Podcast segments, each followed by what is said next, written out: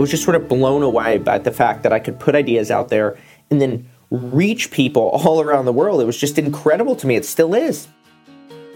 Hi, everyone. This is Frank Blake, and I hope you're going to enjoy this podcast with David Perell. He is such a great writer and an interesting thinker. But before we dive in, I'd like to announce that Crazy Good Turns is creating a scholarship for David's course, Write of Passage. You'll hear him talk about the course during the podcast. As I was preparing for interviewing him, I learned a lot about the course and was inspired by what David's doing with online education and the importance he's placing on writing. So I figured a good way to bring action to that inspiration would be to offer scholarships to the course. If a listener is interested in learning more about the scholarships, and I hope you will be interested in learning more, please subscribe to our email newsletter at crazygoodturns.org backslash scholarship. That's crazygoodturns.org backslash scholarship. The next cohort will begin in September, and we will share details by email on how to apply.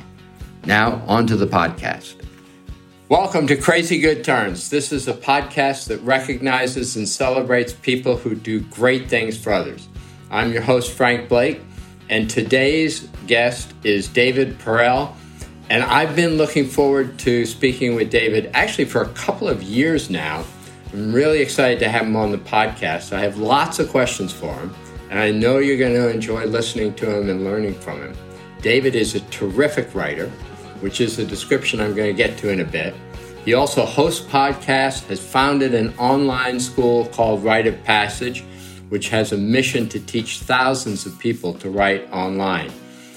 The emails, uh, newsletters that David sends out every week are their own crazy good turns. And if you get nothing else from listening to this podcast, just get this one thing sign up for his newsletters. They are absolutely brilliant. So, welcome, David.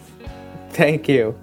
I appreciate that. You know, it's when you start writing online, the reason why I started and why I believe in this so much is because of the serendipity it creates. And you just get to attract really cool people. And being here today is a really good example of that. So thank you for inviting me. Absolutely.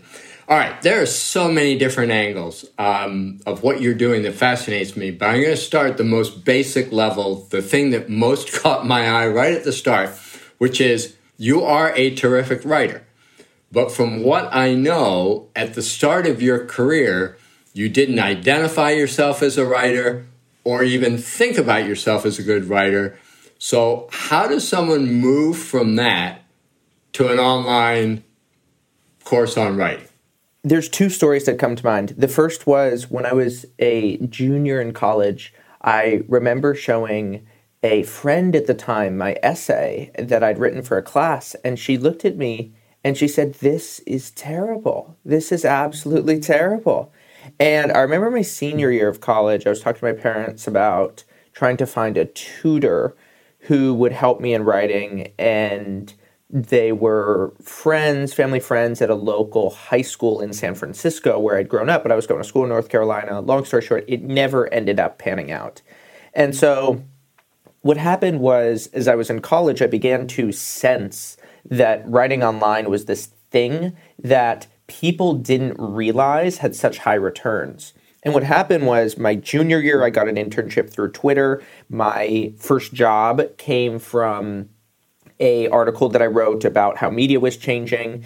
And I was just sort of blown away. I was going to school in this small town in North Carolina, 5,000 people in the town, and I was just sort of blown away by the fact that I could put ideas out there and then reach people all around the world. It was just incredible to me. It still is. When I went and I was working that first job, I was basically writing the sales decks for the advertising agency. And basically, I would write the deck, other people would do the pitches, but you know, I was doing a lot of the dirty work. But I got this feedback that my writing wasn't very good. And I remember we were pitching Bacardi, the alcohol company, and I said that I wanted it to be epic. And I remember my my boss at the time, in a very kind and good-hearted way, saying, "You know, epic is just a word. You got to save that for nights out with your college friends, and you're out of college now. You know, this is now the professional world. And he said, Your writing, it just has to improve. And I remember walking out of his office asking him, How do I do that? And he said, You got to write all the time, you got to read really good writers, and, you know, kind of cliche things. But cliche not because they were wrong, but because they were true. But I just didn't realize how much depth was behind those sentences. And then I ended up getting laid off one one January evening, totally unexpectedly. Had to figure out what I was going to do, and I just said, you know what? I know that online writing works. I'm going to get really good at this, and I just worked extremely hard at it for about the last four and a half years. So you've described writing as a way of life not just something you get good at. Explain that a little. Writing is a way of life. It is it is a way of being. I would say that there's three ideas that I have about the writing process. They're really simple, but I only have 3 of them. But each one is actually life-changing once you begin to investigate the second and third order effects of what they are.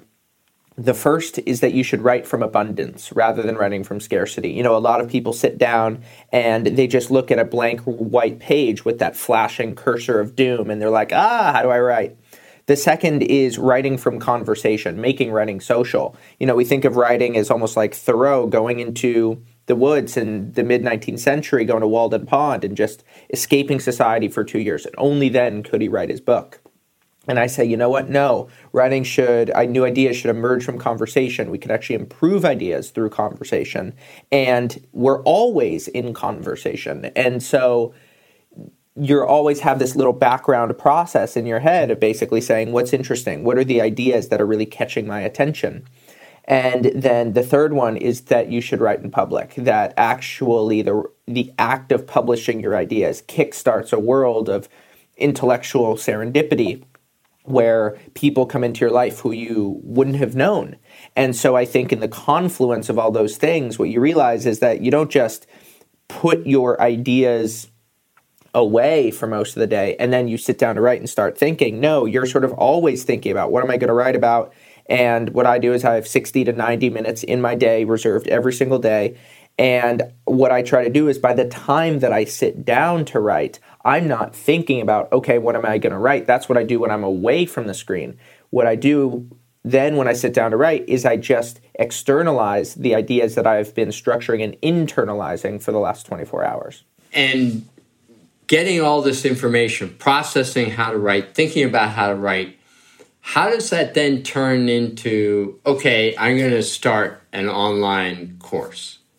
Why why do you want to go teach others versus you know, okay, I'm just going to absorb all that goodness for myself?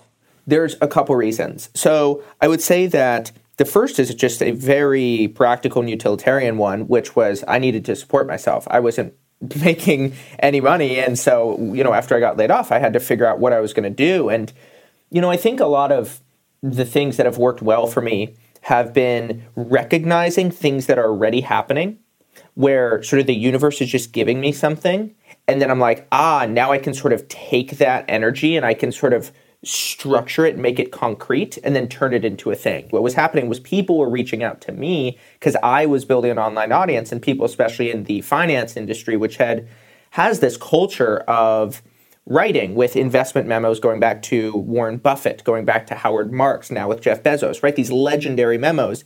And investment managers realized, oh, if I write, if I start building an audience, I will then get clients, and that's a really good customer acquisition strategy. They're totally right about that. And so I was working with people one on one, but I was saying the same things over and over again and kind of getting bored. And so what I realized is that I could offer a better product at a lower cost and serve more people if I turned that from a service business into much more of a product business. And I had a friend, his name was Tiago Forte, and he runs a course called Building a Second Brain that was quite influential for me. Called him up one day. I said, Hey, Tiago, I'd love to do this. I'd like to make it with you. And in five minutes, he said, Sure, let's do it. I flew down to Mexico City where he was living at the time. We flew down a film crew from Los Angeles to shoot a bunch of videos and start to make this thing. And, you know, I'll be honest with you, the first couple times I thought it was just an experiment. I didn't think that it was really going to go well. I was able to support myself from the first two cohorts, and then things really began to just blow up. And I began to say, wow, there's really something here. And then, you know, on the side, you just have this this shocking rise in online education, which I am so bullish on, both at the childhood level and in terms of what's happening with online education for adults. And then, you know, it just started working and we kept on doubling down, began to hire a team, and here we are. So I'd like to get into the online education because I think it is such an interesting space. But before getting there, would you just describe write of passage? Describe your yes. course so that the listeners can get some idea of, of what it is. I'm going to describe what it is by also describing what it's not. It's not like the way that many people think about online education, which is a series of pre recorded videos, and then you sit back and do nothing. Yes, we have some pre recorded videos. There's some value to lectures, but what we do is we have 12 live sessions that I deliver in, in five weeks. We have a whole group of about 15 alumni mentors who take the big course, which is hundreds of people, and they make it small. We have a session every single week where it's a live writing session where people come together and in two hours they the entire group actually writes an article together, their own article, but we're all together. We have a s- series of nine processes that we actually go through. Then, what a lot of online education has tried to do is they've tried to make it easy and frictionless. We have tried to make it hard and friction filled. And so, what I've said is, let's look at some of the up and coming experiences that people love and that are actually life changing for people, you know, these true rites of passage. And one that comes to mind for me, write of passage isn't nearly this intense, would be something like the Navy SEALs. You know, the reason why the Navy SEALs is so impactful for people is because it's really difficult. It's demanding, it's challenging, it, it gets the best out of you, and it's a social experience. And because of that, people develop these lifelong friendships. They never forget what it's like to go through the training for the Navy SEALs. And we've said, you know what? We're going to make write of passage similarly difficult, similarly social, where people have to rely on each other. They're challenged. They have to depend on each other. And they're constantly saying, I can't do this. And then a week la- later saying, oh my goodness, I can't believe what I did. And so it's a social experience rather than a solo one. It's difficult rather than easy. And it's live instead of pre recorded my son served in Iraq, and one of the things his commander would say to his group was bonding through shared pain and sacrifice. There is that sense of no, you actually want the friction, you don't want frictionless. And I've listened to you talk about this, and you talk about the hero's journey. And is that exactly what you were describing there? Really similar, right? I think that the Lord of the Rings. It starts in the Shire and it ends in the Shire, but throughout the story of the movies, there's a whole journey that you know Frodo and and, and co go on. You know, and I think that that is what a rite of passage is. You actually kind of end up in a place that's very similar to where you started, but throughout the experience, you actually go on this series of adventures. And one of the things with write of passage, though, that is different is we this is one of the things I'm very most proud of. We have people who come back over and over and over again. We have students who've taken the course four or five times, and that's what I wanted to do. I wanted to basically create an experience. Maybe they're staying for the community, and then the ideas really begin to grow on them more. And then now they're actually writing, and now they're beginning to come back and teach others and so we've wanted to create an experience that's a lot like music, where every single time you go through, you're getting more and more depth from the experience, even though you're experiencing something that's generally the same thing. I'd love it if you talk for a little bit about how you think about online education, where it is in its arc of development, and how you kind of compare and contrast to you know the the physical normal education there's a lot of different ways to think about this, but one of the things that made me really excited was in this cohort there was a Ivy League professor who runs a, a management program at uh, at Wharton, and he took the course and you know he's just got this beautiful zoom set up super just sophisticated and focused showed up to everything and i was just worried that we weren't going to provide an experience that was up to his standards and you know i got i saw him at all the live sessions and look not every single student feels this way but he he reached out and emailed me and he said write of passage is the single best educational experience I've ever seen. And I was blown away. Uh, I'm just blown away by the fact that he he he felt that. And the point here isn't that I have a great product. That could be true, it might not be true. I might have gotten lucky here. The point is that we are seeing the classic case of low end disruption. The fact that this even could be true is not a comment on write of passage, it is a comment on the online education industry itself. Where what happens in low end disruption is going back to Clayton Christensen's theory, you have a market which gets better and better and more expensive over time, begins to overserve its audiences. A new offering comes in that starts off very low price and doesn't adequately serve its customers and over time gets better and better at a low price and through that the incumbent gets disrupted by uh, a, a competitor and we've been writing write of passage now for less than two years and the fact that this is happening also is very much a result of the technologies that are enabling this. And I just see the next decade of these courses getting better and better, actual software platforms, actual service businesses that can help online educators teach. It makes me really excited for what's coming because the the educational offerings are quick, they're snappy, they're fun, and you know what? I will come out here and say it. I absolutely think that the profit motive makes you way better. You are on the hook. Look, I just said a good thing about about my courses. Every cohort we have refunds. We have people who are not happy with the quality of the course for whatever reason. And you know what I do? I call every single person who asks for a refund and I speak to them on the phone directly and I if they just write a good reason for why they've asked for a refund and I listen to them, I get qual- qualitative I, data on what don't they like, how can we improve it. And sometimes I don't agree with them. Sometimes I agree with them so much that we radically change the the cohort. I have a really good story on that that we should talk about.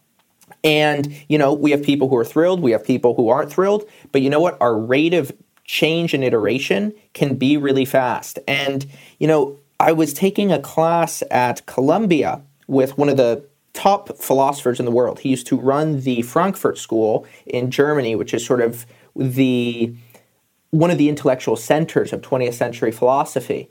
And he, might have been a great philosopher, but he w- was just not a good teacher. He was not a good teacher. And Columbia did not have the proper incentive structure to get these teachers to really focus on what they were teaching and to be improving quickly, listening to students and online education. You got to do that, otherwise, you'll go out of business.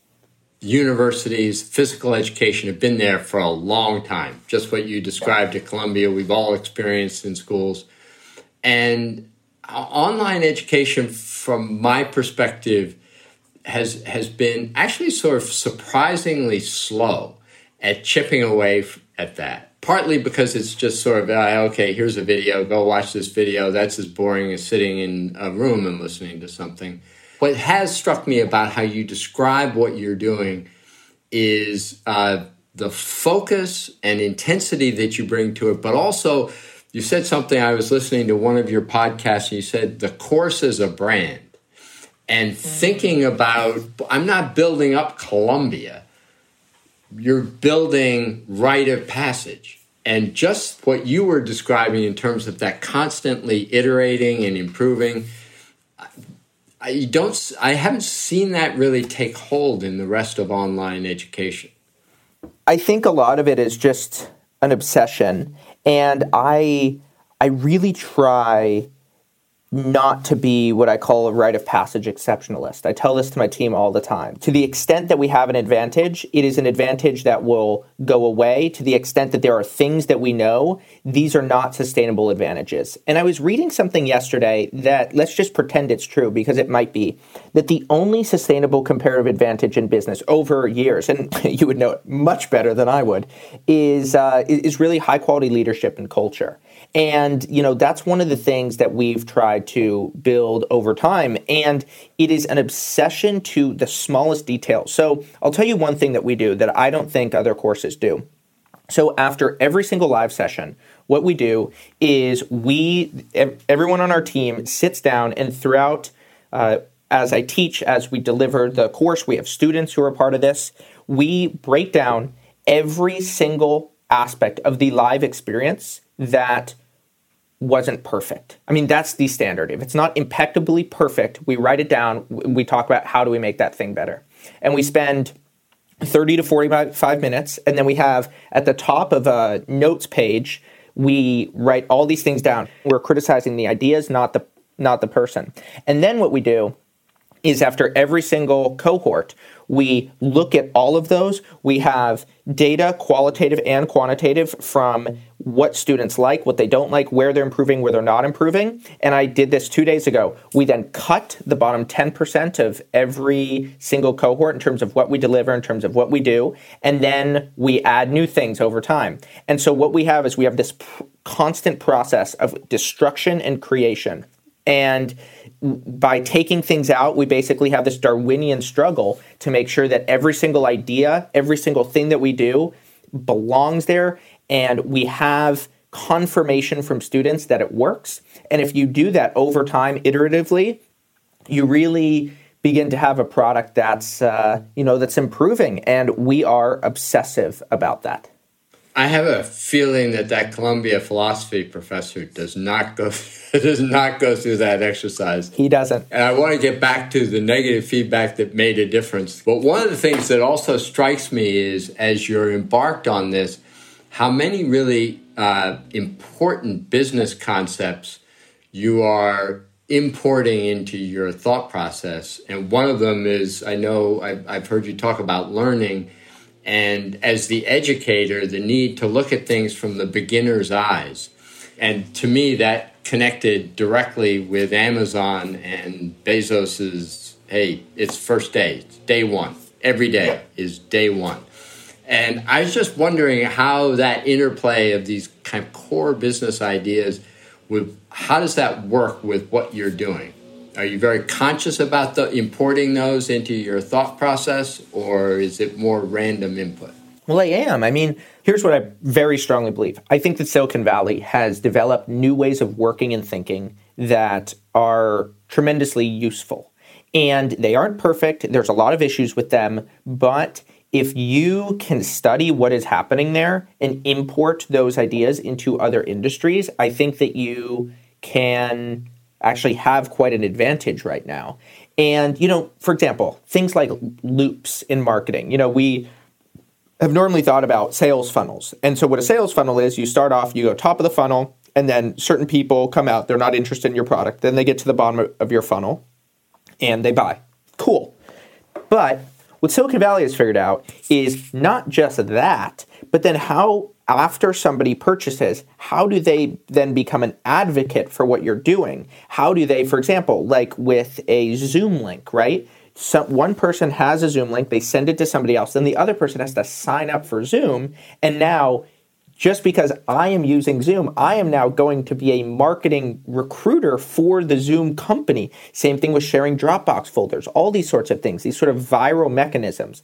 Now, I don't want write of passage to have billions and billions of people, but that's just an idea that I have taken from Silicon Valley. We very consciously think, okay, what are the kinds of experiences that we can design that are intense enough, that are memorable enough, that get people talking about them?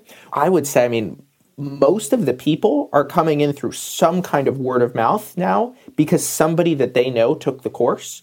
And so we're always thinking not just how do we use the ideas that I share online to get people in, but then how do we build a system where the people who stay in are then recruiting their friends and then the the system really goes. And then within the course itself, you know, distribution, as you know, is extremely important.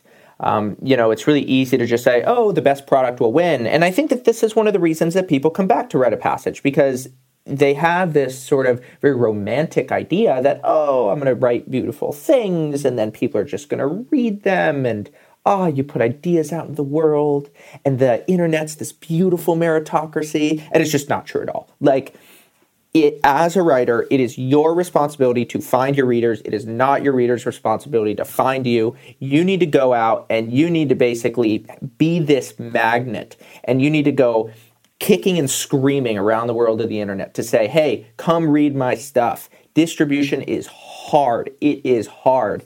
And that's embedded into the idea of the course itself. These business concepts are sort of all over the place because it's not just writing as a, oh, I'm going to write a novel. And then it's really thinking about how does writing sort of appeal to both the heart and to the mind. I want Write of Passage to impact our students' lives intellectually, socially, and professionally. All those three things. We go to the clouds of of these sort of romantic ideas, but then we bring everything down to the streets of practicality and progress and making sure that whatever it is that you want to do, whether you want to make more money, whether you want to meet cool people, whether you want to actually express your ideas and improve your thinking, that we can hit all those bandwidths. So let's go to what was the negative feedback? This was great. So, you know, I think that, as you know, running a business really humbles you. There are moments where you think that you're top of the world, that you have everything figured out, and somebody comes to you and says, You don't, son, you know? And I tell this to my team all the time. If people are giving us good feedback, we cannot be defensive. We never get angry. We have to listen. These, like, what a gift that we have. We have somebody who has come into our courses.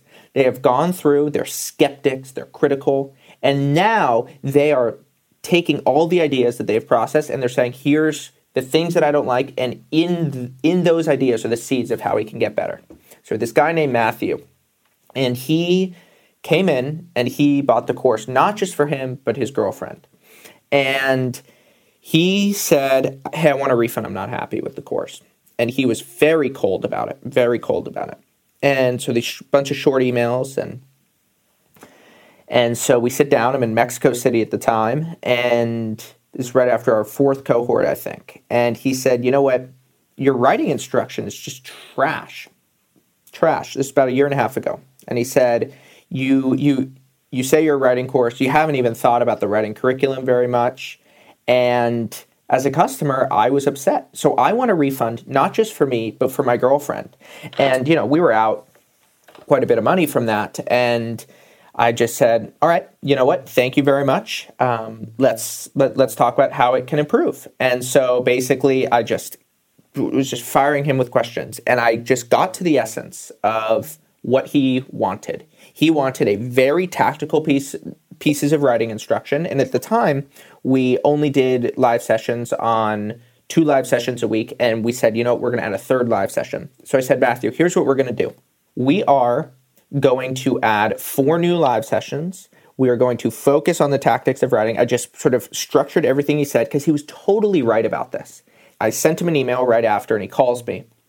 And he goes, David, I'm so impressed by your mm-hmm. ability to listen and your commitment to improvement that I am not going to take the refund. And I insist that you keep the money, use this money to build a great writing curriculum in the best writing school in the world. And I said, wow. And we went from that. We built in a writing curriculum that now it's we're in that place of now removing the stuff that from from it that's not as good as it could be because we added so much and changed the course so drastically from that single piece of feedback. And uh, I'll never forget it because he was so candid in the ways that he didn't like the course. And I think that our growth in terms of being able to listen to somebody like that who was angry and who was cold and bitter about the experience and actually take what he was saying and very in earnest implement his ideas, I think that that's something I'd like to do more of. Good for you. That's a that's an amazing story. On a more positive element, because the podcast is crazy good turns and people doing great things for others. Who's done a crazy good thing for you that you just go, wow, I every chance I want to thank this person? Yeah, so the the person is Tyler Cowen, who I know you just interviewed, and Tyler has been absolutely life changing for me. This was in 2018. I get this email from Tyler Cowen, and he says, "Hey, I'd like to reward reward you a grant, an Emergent Ventures grant." And at the time, I was making no money. I was making no money, and uh, he said, "I really believe in you, and we'd like to give you this grant, and it is really for whatever it is that you want to, whatever it is that you want to do." And I said, "Wow, thank you very much." This was in November, and I used that money to hire the film crew that we used to actually create Write of Passage. Had it not been for that, I I just would have had the money to do that. There's no other way to do it. And I would have had to borrow money from my business partner, mm-hmm. from a friend or something. And then he ended up giving me two more grants after that. And, you know, it really begs a, a bigger philosophical question of how many people in the world are 10 20 30,000 dollars away from doing something that is really impactful in the world how many people just have nothing to their name so they're just trying to grind grind grind grind grind where if they just got a little bit of cash had that injection, they would get the momentum, and then you know you begin to succeed, and then success builds upon itself. Right? It's the Matthew principle from the Bible. Right? It's the oldest ideas that you know to whom things will be given, more will be given to, and what Tyler did was he just gave me that initial spark of energy that led to everything else. And, you know, it wasn't just the money, though. It's not just a cash injection. It is belief from somebody who you admire, belief from somebody you respect, and having somebody who says, I believe in you, keep doing your thing. Because when you're first starting off, you don't know if you are crazy or brilliant, if you're wasting your time or using it effectively. I remember calling my dad after I lost my job and I said, I have a plan. And over 10 years, it's one hell of a plan. Over two years, you're not going to like it. You're not going to like it. And this morning, I'm home with my parents. He said, ah, I'm finally starting to understand what you're doing. You know, he said that, he said that to me about an hour ago. And, uh, you know, it's the combination of belief and cash. I just wonder how many people are constrained on those vectors. How did you happen to apply? Tyler, as you say, we've had him on this podcast, and I, he's just one of the smartest people in the whole world, I think. So you must have said something pretty extraordinary. It's that internet serendipity thing. I interviewed him on, on my podcast. For me, the podcast was what I call a serendipity vehicle something that you use to then spark connections with people. And one thing that I did, because I had nothing to my name, I was living in New York at the time, and I insisted on interviewing people in person. And so with Tyler, I, you know, I emailed him and I said, I'd love to interview you, but I will go to Washington, D.C. from New York for this interview. And, you know, I was living in a small Brooklyn apartment at the time, and I went on a $5 megabus. And you you go to the megabus on the, all the way on the west side of New York. It smells bad. I was sitting in those seats where sort of facing each other like an old station wagon or something. And it was so uncomfortable. And I remember, you know, I found a friend to stay with, all these sorts of things. And I just had to interview Tyler in person. We spent, what, 60 minutes together, had a nice chat after the podcast. And I guess he took a liking to me. And one year later, after he announced the Emergent Ventures program, I emailed him. He said, Yeah, you're exactly the kind of person who I would want to apply. And had I not taken that megabus and spent the three, four days that I needed, I don't think I would have gotten that grant. What a great story. I want to let you pay that forward. One of the things I, I mentioned to David before we started The podcast is I love what you're doing with Write of Passage. I think it's phenomenal. You've sort of purposely put in some friction. So this is an expensive course. This is like $4,000 $4, for your course. Well worth it, parenthetically. But there are many folks out there for whom $4,000 for a course is a lot of money. I want to do three crazy good turns scholarships for Write of Passage. I'm in. I mean, it's really cool that you, you and I can partner up to do this for for somebody. We'll give the scholarships to people who are already doing some online writing. Those are the people who seem to do the best in the course, and we'll give three of those scholarships. I'm really excited. That's very cool. So, just for the folks listening now, what would you say? Core characteristics of someone who, who will really benefit from this? You know, I think that if I were to zoom out a little bit, I think it's people who are committed to being what I call citizens of the internet. And a citizen of the internet is somebody who thinks in ways that are digitally native. You know, they are people who use the internet, who, who want to use the internet to work, to make friends, to to think. We want people from all over the world who are interested in this, and um, people who are writing and sharing their ideas and they're voracious learners. Those are the people who we want to accept. And if you can communicate that, then we will prioritize you in the process of deciding who who we're going to give the the scholarship to. And you know, one thing I just want to say, your acceptance rate will go up so dramatically if you really take the time to personalize your message to be deliberate about why am I writing this for this position. That's great advice. That's terrific. I also like thank you for the citizen of the internet comment because it leads me to the next discussion item. As someone who's, you know, God, is too old to be a citizen of the internet, and the internet is often, I look at it as a very hostile, angry world.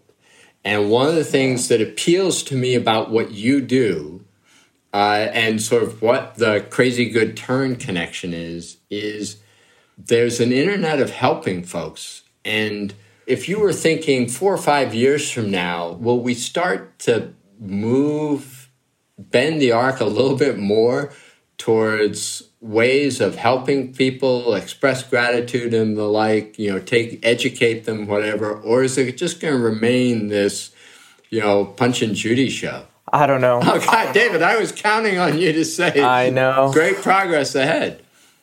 I I would like to think there's going to be great progress and I think that I would just phrase it a little bit differently. You know, I think that one of the things that you have is this really weird asymmetry asymmetry where negative things tend to spread farther than positive things. And people who are sort of red with rage actually have the same amount of ability to speak as people who are you know quite happy and what i find so odd is how in my direct messages of the private comments the the what people mention tends to be so kind and, and, and thankful and just filled with gratitude. And the people that I meet are just so exceptional. And yes, there's this sort of world of people who are angry and just vicious. And here's my optimistic take here the consumer internet has been around for 14 years. And if you were to go back to something like the Gutenberg press, something like a car even, you know, we're we're just now inventing the Model T. You know, we haven't come out with what the Wright brothers so they flew December 17th, 1903. So it is like 1917 right now. You know, we're we haven't even invented airplanes that really have propellers. I mean, let alone the jet engine. You know, Pan Am hasn't started yet. And I think it's really important to remember that we've basically just engaged in one of the largest social experiments in human history, one of the biggest zero to ones of not having a global village to all being able to comment on these same forums. And it's really early. We're going to get better at this, but I agree with you. It's it can just be hard for the soul to spend a lot of time on the internet. It hurts sometimes. Five years from now, where will Write of Passage be? Where do you see your position on online education? What's yeah. five year thought process? So, Write of Passage is is going to be a business school that is through the mechanism of online writing. And here's what I mean by that. There's sort of a three-step process to getting people to become citizens of the internet in the professional sense. What you do is you start writing about a topic that you're interested in. Then eventually you get enough feedback from people and enough knowledge on the thing that you're writing about that then you can launch generally a service product in that area. You begin monetizing your writing because you don't have to pay customer acquisition costs because those people who buy are your readers. And then the third process is actually scaling up that business.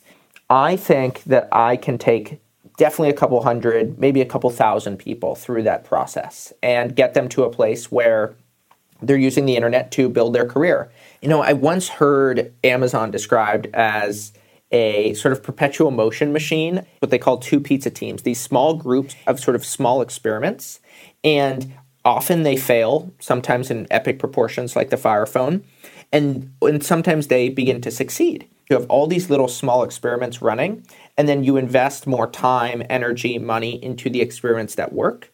And so I want to combine those two things audience first products and the experimentation. We have students who come in then they go on to become leaders in the community through our alumni mentor program. Some of them have these experimental ideas. So we have one guy named Michael who is working, who's developed a, a, new way of editing writing that is unlike anything I've ever seen before. He has now incubated his own business under the Write of Passage umbrella.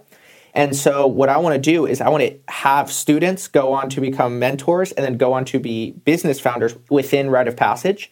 And then, Write of Passage actually a collection of, you know, maybe 10 businesses over time, all of them probably seven figures a year, you know, if you move forward. And they're they just tackle every single crevice of online writing and write of passage becomes the place first where you build an online audience and then you go to build the business where you can support your family. And through that, you meet friends and you don't have to slog through this journey as a solo creator. But that's the 20 year vision. That's very cool. I have a very tactical question for you within that five years. So, interestingly spent a lot of time talking to other business leaders about you know what's going to change from the post in the post pandemic world how will zoom sure. be used and the rest and you had a phrase when you were talking about this with your partner tiago forte of zoom and the like all, all those as being very good in the coffee mode but horrible in the beer yes. mode and that yes. just nailed it for me in terms of yeah, okay, a lot of a lot of effective coffee drinking, not so much effective. I mean, not that in business you're going to be drinking beer, but just the the more random interfaces, the serendipitous conversations. Can you fix that? I think it was was it Alan Kay who said the futures here is not evenly distributed yet. And I love that idea.